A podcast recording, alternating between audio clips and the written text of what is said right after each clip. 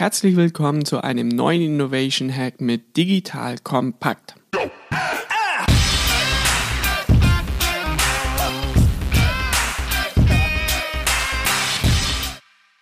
Mein Name ist Ruppert Bodmeier, ich bin Co-Gründer von disrooptive punkt com und wir helfen Unternehmen in radikal kurzer Zeit disruptive Innovationen zu entwickeln. Und wir haben uns dazu entschlossen, aufgrund eben des aktuellen Corona-Krise eine Sonderausgabe aufzunehmen. Und bevor ich mit der eigentlichen Folge anfange, hoffe ich erst einmal, dass es euch allen gut geht, dass es vor allem euren Familien gut geht. Und bei aller wirtschaftlichen Liebe, vielleicht ist der Virus jetzt auch eine Chance, sich nochmal darauf zu besinnen, was wirklich im Leben wichtig ist. Ich denke, es gibt nichts Wichtigeres, dafür Sorge zu tragen, dass die Menschen, die man liebt, dass denen nichts passiert. Und das sollte, glaube ich, so heute unser Hauptaugenmerk bei allem, was wir machen und wie wir handeln, eben sein. Und wie immer, wenn der Wind der Krise weht, dann bauen manche Menschen eben Mauern auf und andere Windmühlen. Aber wie baue ich denn weiterhin Windmühlen auf, wenn alles runterfährt, wenn alle ins Homeoffice gehen? Das heißt, wie kann denn ein Innovationsprozess remote funktionieren? Wie muss der aufgesetzt werden? Wie kann ich denn Themen weiter anschieben, damit ich auch weiterhin irgendwie auf Spur bleibe, an der Zukunft des Unternehmens arbeiten kann? Gerade in Krisenzeiten vielleicht sogar noch wichtiger denn je. Damit, wenn sozusagen alles wieder hochfährt und wir hoffentlich die Krise bald wieder überstanden haben, dass man vielleicht im Idealfall vielleicht sogar mit einem großen Vorsprung aus dem Startblock wieder herauskommt, weil man hat eben die Themen nicht links liegen lassen. Darum dreht sich unsere heutige Folge, wie setze ich einen Innovationsprozess remote auf, wie funktioniert das und wie kann es mir helfen, Dinge weiter voranzutreiben. Insofern, ich freue mich auf die heutige Folge. Wie funktioniert denn ein total schneller Innovationsprozess, der remote abläuft und der einfach auch Menschen ermächtigt, die das nicht grundsätzlich anwenden? Um eben das mal auf den Punkt zu bringen, müssen wir uns eigentlich bestehende Innovationsprozesse einmal angucken. Das sind klassischerweise vor allem eben Design Thinking, die in, in der Regel via Workshop-Formate eben ablaufen oder eben auch Google Sprints. Und mein Problem mit diesen Formaten ist einfach erstens, dass gerade Design Thinking von der Grundidee natürlich total richtig ist, kommt vom Problem, brainstorme, baue schnell einen Prototypen, aber dass die Ausführung teilweise so massiv von den Leuten abhängt, die diesen Workshop leiten, dass es total entscheidend ist, welche Methoden kommen da eben zum Einsatz. Es gab schon so viele Design Thinking Workshops, wo die Leute gesagt haben, war total unterhaltsam, hat echt Spaß gebracht, aber irgendwie diese Lösungen, die sind für mich nicht greifbar, haben eine total hohe Flughöhe. Das heißt eben irgendwo, dass man da irgendwie einen pragmatischen Ansatz hat, der irgendwie sich schnell umsetzen lässt.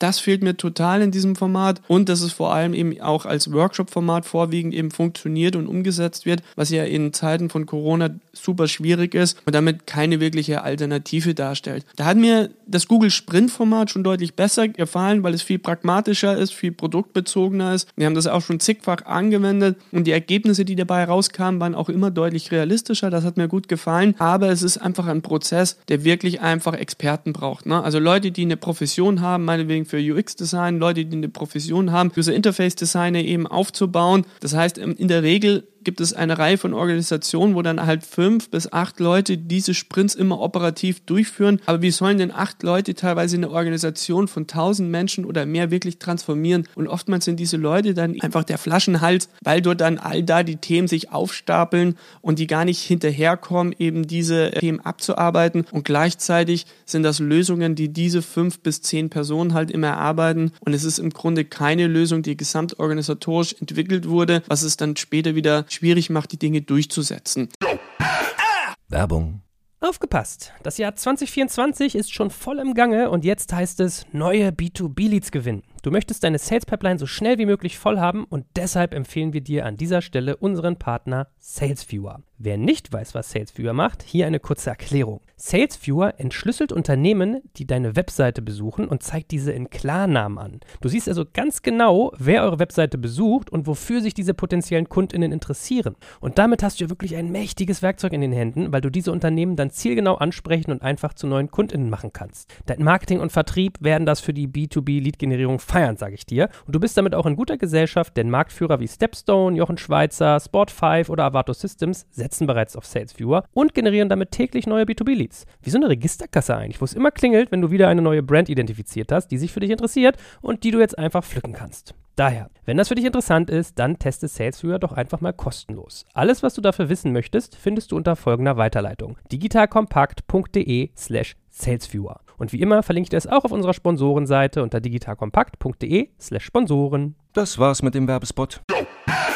Das sind so meine grundsätzlichen Probleme mit den Formaten, die es heute geht. Wie macht man es aber anders? Ne? Wie, wie kann ich denn einen Innovationsprozess so aufsetzen, dass er a. gesamtorganisatorisch abläuft, b. dass er eben nicht nur von Experten ausgeführt werden kann und c. dass dieses nicht nur eben in Workshop-Formaten oder in Formaten, wo ich zusammen sein muss, abgelaufen können, sondern dass sie sich im Grunde prozessual in Arbeitspakete verteilen lassen, sodass diese remote ablaufen können. Das ist es, worum es sich heute dreht, und da wollen wir eben unseren Beitrag beileisten. Um einen Innovationsprozess remote aufzusetzen, muss man sich grundsätzlich im Klaren sein, was ist eigentlich die Herangehensweise. Das heißt, wir haben ein Problem und dieses Problem wollen wir eben zerlegen und wollen es eben lösen, und am Ende soll meinetwegen ein Prototyp rauskommen. Wenn das das Commitment ist, dann weiß ich, okay, ich definiere ein Problem, und b, am Ende habe ich eben einen Prototypen. Und den Weg dorthin muss ich in klaren Teilschritten zerlegen. Und in Teilschritte meine ich nicht Tag eins, Tag zwei, Tag drei, sondern ich meine, welche fünf Schritte braucht es, um zu diesem Ziel hinzukommen. Bei uns ist es, wir sammeln Painpoints, so viele wie wir nur können, auf Basis des Themas, das wir ausgewählt haben. Das ist für uns Schritt zwei. Schritt zwei ist, wir suchen nach Lösungen außerhalb anderer Branchen, die dieses Problem schon mal gelöst haben. Schritt zwei. Schritt drei ist, wir zerlegen diese Lösungen, die am Markt existieren, in ihre Teilkomponenten. Na, wir bereiten die Informationen auf, wir führen die Kunden durch den Prozess, wir interagieren die mit Kunden. Schritt vier ist, wir kombinieren diese einzelnen Teillösungen, wir nennen die Erfolgsprinzipien, zu neuen Lösungsansätzen und adaptieren das auf unsere Branche. Und Schritt fünf ist, wir scribbeln erste Prototyp-Ansätze, wie konkret diese Lösung im Detail aussehen könnte, und danach verproben wir das, was theoretisch wieder ein sechster Schritt ist. Man muss diese Schritte einfach zerlegen, die müssen unabhängig eben von Tag, Zeit und Ort sein, sonst kann ich nicht einen Remote-Prozess eben aufsetzen. Deswegen immer überlegen, was ist der Startpunkt, was ist der Endpunkt, was passiert eigentlich dazwischen und wie lassen sich diese so clustern, dass man immer sagt, danach habe ich einen abgeschlossenen Schritt. Diese sind wichtig, weil immer nach diesen Teilschritten Gruppen wieder zusammenkommen können, um eben zu besprechen, was haben wir. Das heißt, nach Schritt eins verteilen wir das Thema und sagen, jeder von euch sammelt jetzt die größten Painpoints, die Kunden haben.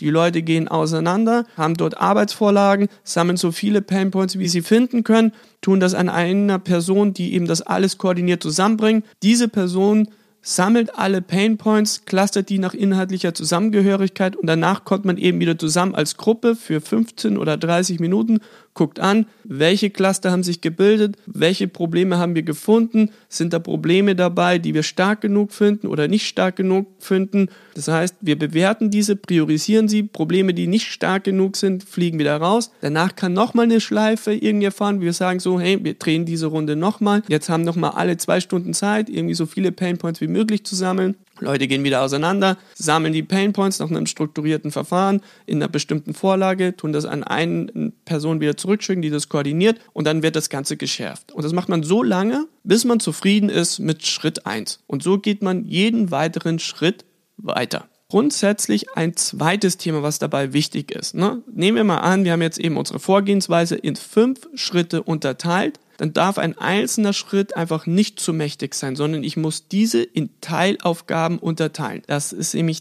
das Atomisieren von Alltagsaufgaben für ein klares Verständnis. Das heißt, wenn man Mitarbeitern komplett neue Aufgaben auf den Tisch legt, die vom Alltag deutlich abweichen, sind die meisten Menschen in der Regel erstmal einmal überfordert. Das heißt einfach, wenn man jahrelang stoisch einem Prozess folgt und diesen auf einmal hinterfragen soll, dann führt das zunächst natürlich erstmal zu Denkblockaden. Ne, wenn ich zu Leuten hingehe und sage, hey, denk doch mal out of the box, ne, dann stehen die Leute einfach erstmal wie Ochs vom Berg, ja, wie äh, out of the box, und was heißt das überhaupt und was will der denn da von mir? Wenn ich aber zu Leuten zugehe und sage, recherchiert nach Unternehmen, die ein ähnliches Problem auf eine völlig neue Art gelöst haben im Vergleich zum eigenen Unternehmen, beschreibt, was diese Lösungen auszeichnet, warum diese Kunden so gerne nutzen, überlegt euch, was dies für unsere eigene Branche bedeuten kann und wie wir das für uns nutzen können. Dann überfordert das niemanden. Dann sagt so, ja, Recherche habe ich schon hundertmal gemacht. Okay, gut, ich darf jetzt nicht nach Unternehmen in meiner Branche so, okay, macht es ein bisschen schwieriger, muss ich halt ein bisschen mehr nachgucken. Aber das ist einfach ein Übersetzen von out of the box in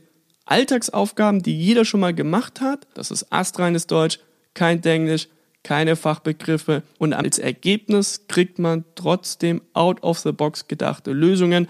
Das zeigt, wie man diese Themen viel leichter eben auch angehen kann. Das nächste große wichtige Thema ist, wenn man einen Innovationsprozess remote aussetzen möchte, ist, dass man für jeden einzelnen Teilschritt eine eigene Arbeitsvorlage hat. Das heißt, anstatt irgendwelche Präsentationen, irgendwie eine ganze Organisation zu erdrücken, haben wir zum Beispiel für jeden einzelnen Arbeitsschritt in unserem eigenen Rapid Innovation Framework eine eigene Arbeitsvorlage erarbeitet. Das heißt, alles, was Mitarbeiter noch machen müssen, ist pro Schritt das jeweilige Template mit Inhalten zu befüllen. Es ist ja eh schon schwierig genug, Genug, völlig neue Lösungsansätze zu entwickeln. Daher sollte sich niemand mehr auch noch Gedanken darum machen müssen, wie man diese Ergebnisse herleitet oder aufbereitet oder geschweige denn für jedes Thema wieder eine völlig neue Präsentation zu bauen. Und gleichzeitig ergibt sich dadurch einfach eine Reihe von Vorteilen. Das heißt, Mitarbeiter investieren ihre Zeit in Themen, die wirklich wichtig sind, wie die Inhalte. Gleichzeitig lassen sich durch die immer gleiche Aufbereitung der einzelnen Arbeitsschritte auch verschiedene Lösungsansätze miteinander vergleichen. Niemand muss mehr Zeit Zeit und geistige Energie reinstecken, wie die einzelnen Lösungen erarbeitet oder aufbereitet wurden. Diese lassen sich also ohne große Zeitaufwand sofort erfassen. Der Kontext dabei ist immer völlig klar. Das spart Zeit und Mühe, die man stattdessen in die Entscheidungsfindung und die Schärfung der Lösungsansätze stecken kann. Lasst es mich noch einmal ganz kurz zusammenfassen, was wir bisher eigentlich uns gemeinsam erarbeitet haben. Das heißt, überlegt euch, was ist euer Startpunkt, was ist euer Endpunkt, also mit was für Ergebnissen wollt ihr rausgehen und in welche größeren Teilschritte lässt sich das zerlegen. Bei uns sind es beispielsweise fünf große Teilschritte. Das zweite, was ihr bedenken müsst, wie lässt sich ein Teilschritt in weitere Unterpunkte unterteilen? Denkt an das Out-of-the-Box-Beispiel. Sagt nicht, denkt out of the box oder recherchiert, sondern unterteilt das in drei konkrete Aufgabenstellungen, die so formuliert sind wie eine klassische Alltagsaufgabe. Und das dritte ist, für jede kleineren Teilschritte, die ihr habt, macht bitte eine Arbeitsvorlage, so dass Leute nicht darüber nachdenken müssen, wie sie es aufbereiten, dass da nicht ein Kuddelmuddel zurückkommt. Ne? Der eine macht mit PowerPoint, der andere macht mit Keynote, der eine baut seine Folie so auf, jemand anders macht es auf ein Blatt Papier, sondern dass man sich auf ein einheitliches Format eben konzentriert. Das sind die drei Teilaspekte, wie das eben dann funktioniert. Jetzt haben wir ja die Basis gelernt, wie man einen Remote-Prozess aufsetzt, was es dafür braucht, Teilschritte, Unterpunkte und Arbeitsvorlagen. Und dann ist man eben in der Lage, konkret Arbeitspakete zu schnüren. Bei uns sieht das zum Beispiel so aus, in Teilschritt drei wissen wir, wir wollen diese vier Dinge machen. Für das erste muss diese Frage beantwortet werden, dafür gibt es eine eigene Arbeitsvorlage. Wir verteilen sie an vier, fünf, sechs, sieben Leute, je nachdem, wie viele involviert sind, erklären kurz den Arbeitsschritt und geben jedem die Vorlage. Wir gehen auseinander als Team, machen einen Termin aus, an dem wir uns wieder eben treffen wollen. Das kann manchmal am gleichen Tag sein, manchmal kann es am nächsten Tag sein. Wenn es anders zeitlich nicht geht, kann es sogar erst der übernächste Tag sein. Aber auf jeden Fall müssen alle Leute bis dahin diesen einzelnen Teilschritt eben erarbeitet haben, diese Ergebnisse eben wieder an jemanden liefern. Wir bereiten diese final auf, kommen als Gruppe zusammen, gucken, was wir als Gruppe eben gesammelt haben, priorisieren diese nach einem geordneten Verfahren und gehen dann zum nächsten Teilschritt, wo es wieder die nächste klar formulierte Aufgabenstellung gibt, mit eben einer klaren eben Arbeitsvorlage. Und so ziehen wir das durch. Bei uns ist es in unserem Rapid Innovation Framework, haben wir fünf Schritte. Wir haben jeden Teilschritt in ungefähr vier kleineren Teilschritten unterteilt. Vier mal fünf, das heißt, wir können einfach zwanzig Schritte, die wir gesamt gehen müssen als Gruppe, um eben zu einem Ergebnis haben, nämlich zu einem Best-of-Click-Prototypen. Und das gibt einfach Menschen Orientierung. Wir wissen immer jederzeit, wo wir stehen. Wir wissen, wie weit wir noch hingehen müssen und so weiter. Das ist einem Scrum-Prozess nicht so unähnlich, das kann man ähnlich aufziehen. Frühmorgens trifft man sich, man verteilt eben das laufende Arbeitspaket, man macht eben eine Feedback-Schleife wieder, wo man sich wieder zusammenkommt als Team und geht von dort aus dann wieder weiter. Und das bringt unglaublich viel Spaß, es ist super effektiv. Jeder findet am Tag irgendwo fünfzehn oder zwanzig Minuten, wo man sich mal mit so einem Thema beschäftigen kann. Gleichzeitig ist die Luft groß genug, dass man vielleicht irgendwelche Verknüpfungen machen kann, weil man noch irgendwo irgendwie was liest. Und dadurch kommt eine unglaubliche Qualität zustande. Insofern bleibt gesund, passt auf euch auf, passt auf eure Familien auf und baut weiter fleißig funktionierende Windmühlen.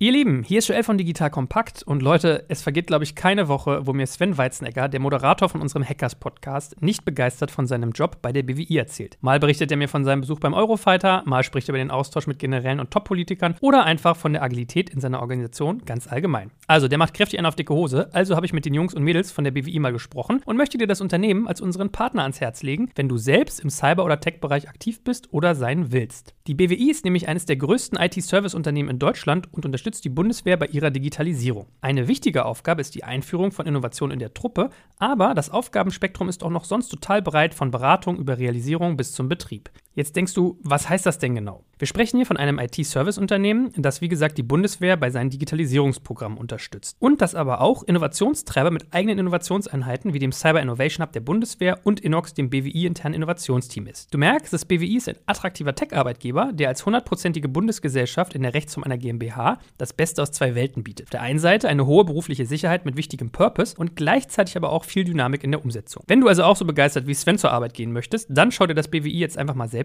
an. Ich habe dir unter digitalkompakt punkt de slash b w i eine Weiterleitung eingerichtet. Und natürlich finde ich das auch in den Shownotes und alle Sponsoren findest du immer auch auf unserer Sponsorenseite unter digitalkompakt punkt de slash Sponsoren.